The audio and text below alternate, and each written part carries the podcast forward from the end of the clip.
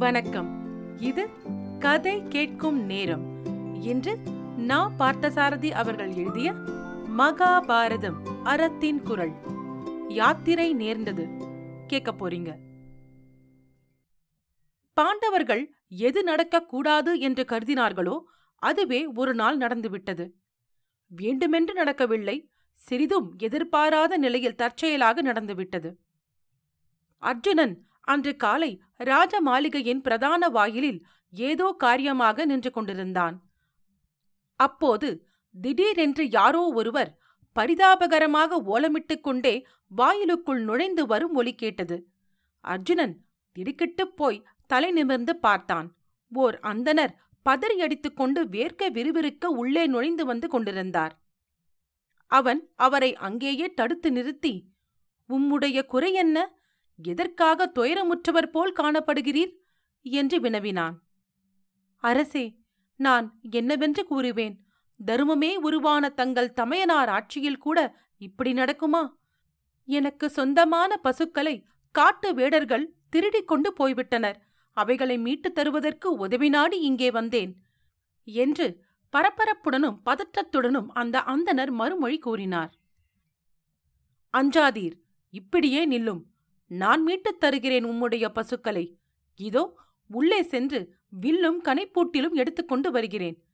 என அவருக்கு மறுமொழி கூறி அங்கேயே நிறுத்திவிட்டு தான் வில்லெடுத்து வருவதற்காக உள்ளே சென்றான் அர்ஜுனன்.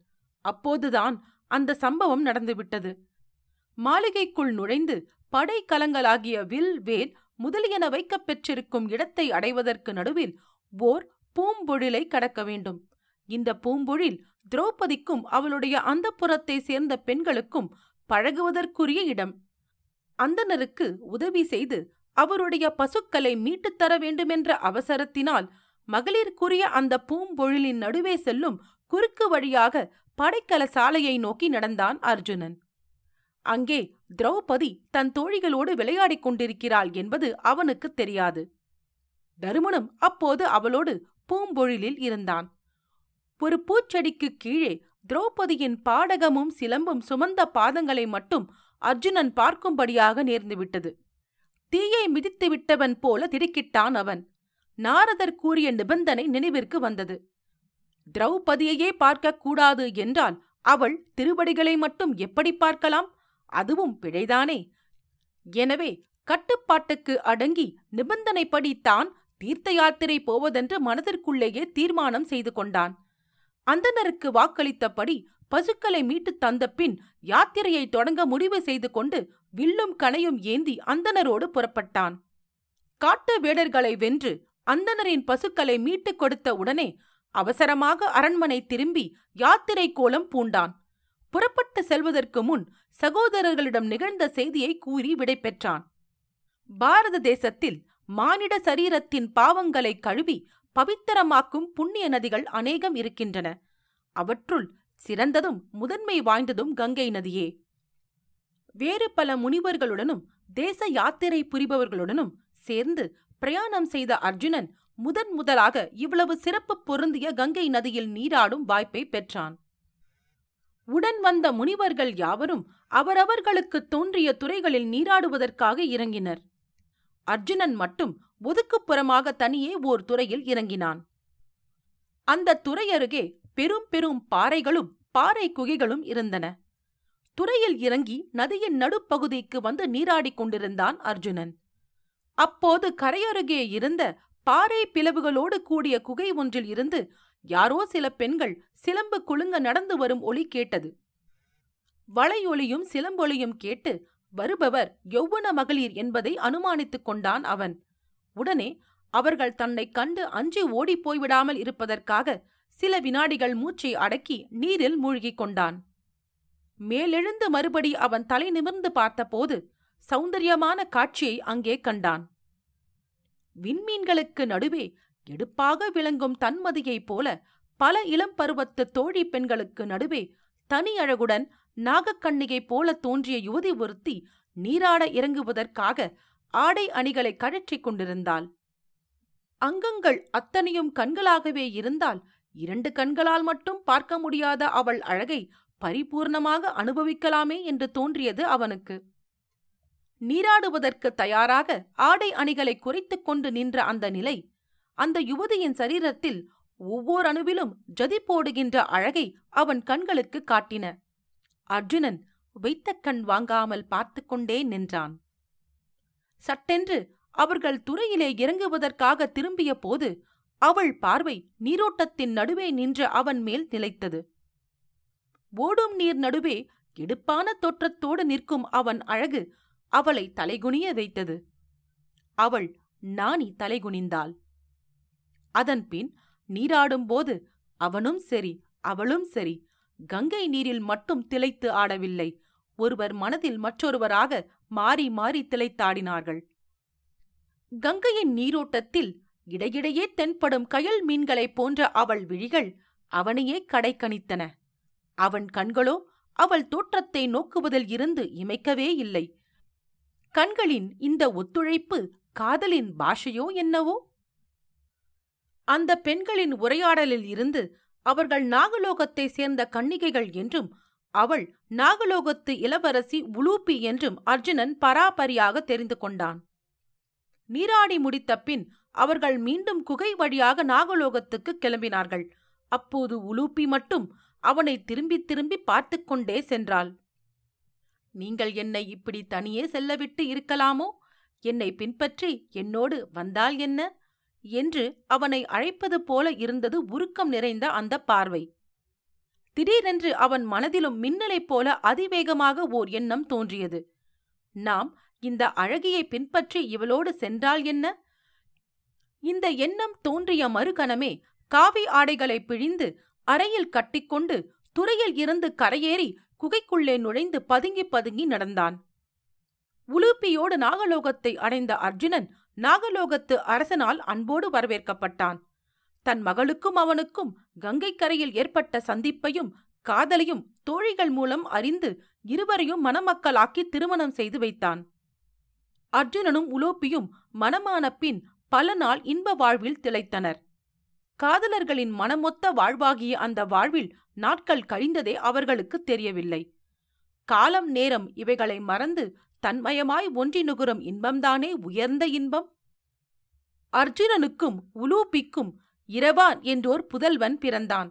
புதல்வன் பிறந்த சில நாட்களுக்கெல்லாம் அர்ஜுனன் நாகலோகத்தில் இருந்து புறப்பட்டு மீண்டும் தனது தீர்த்த யாத்திரையை தொடங்கினான். நாகலோகத்தில் இருந்து திரும்பி வரும்போது இமாசலத்தின் சாரலிலுள்ள பல தீர்த்தங்களிலும் நீராடி மகிழ்ந்தான்.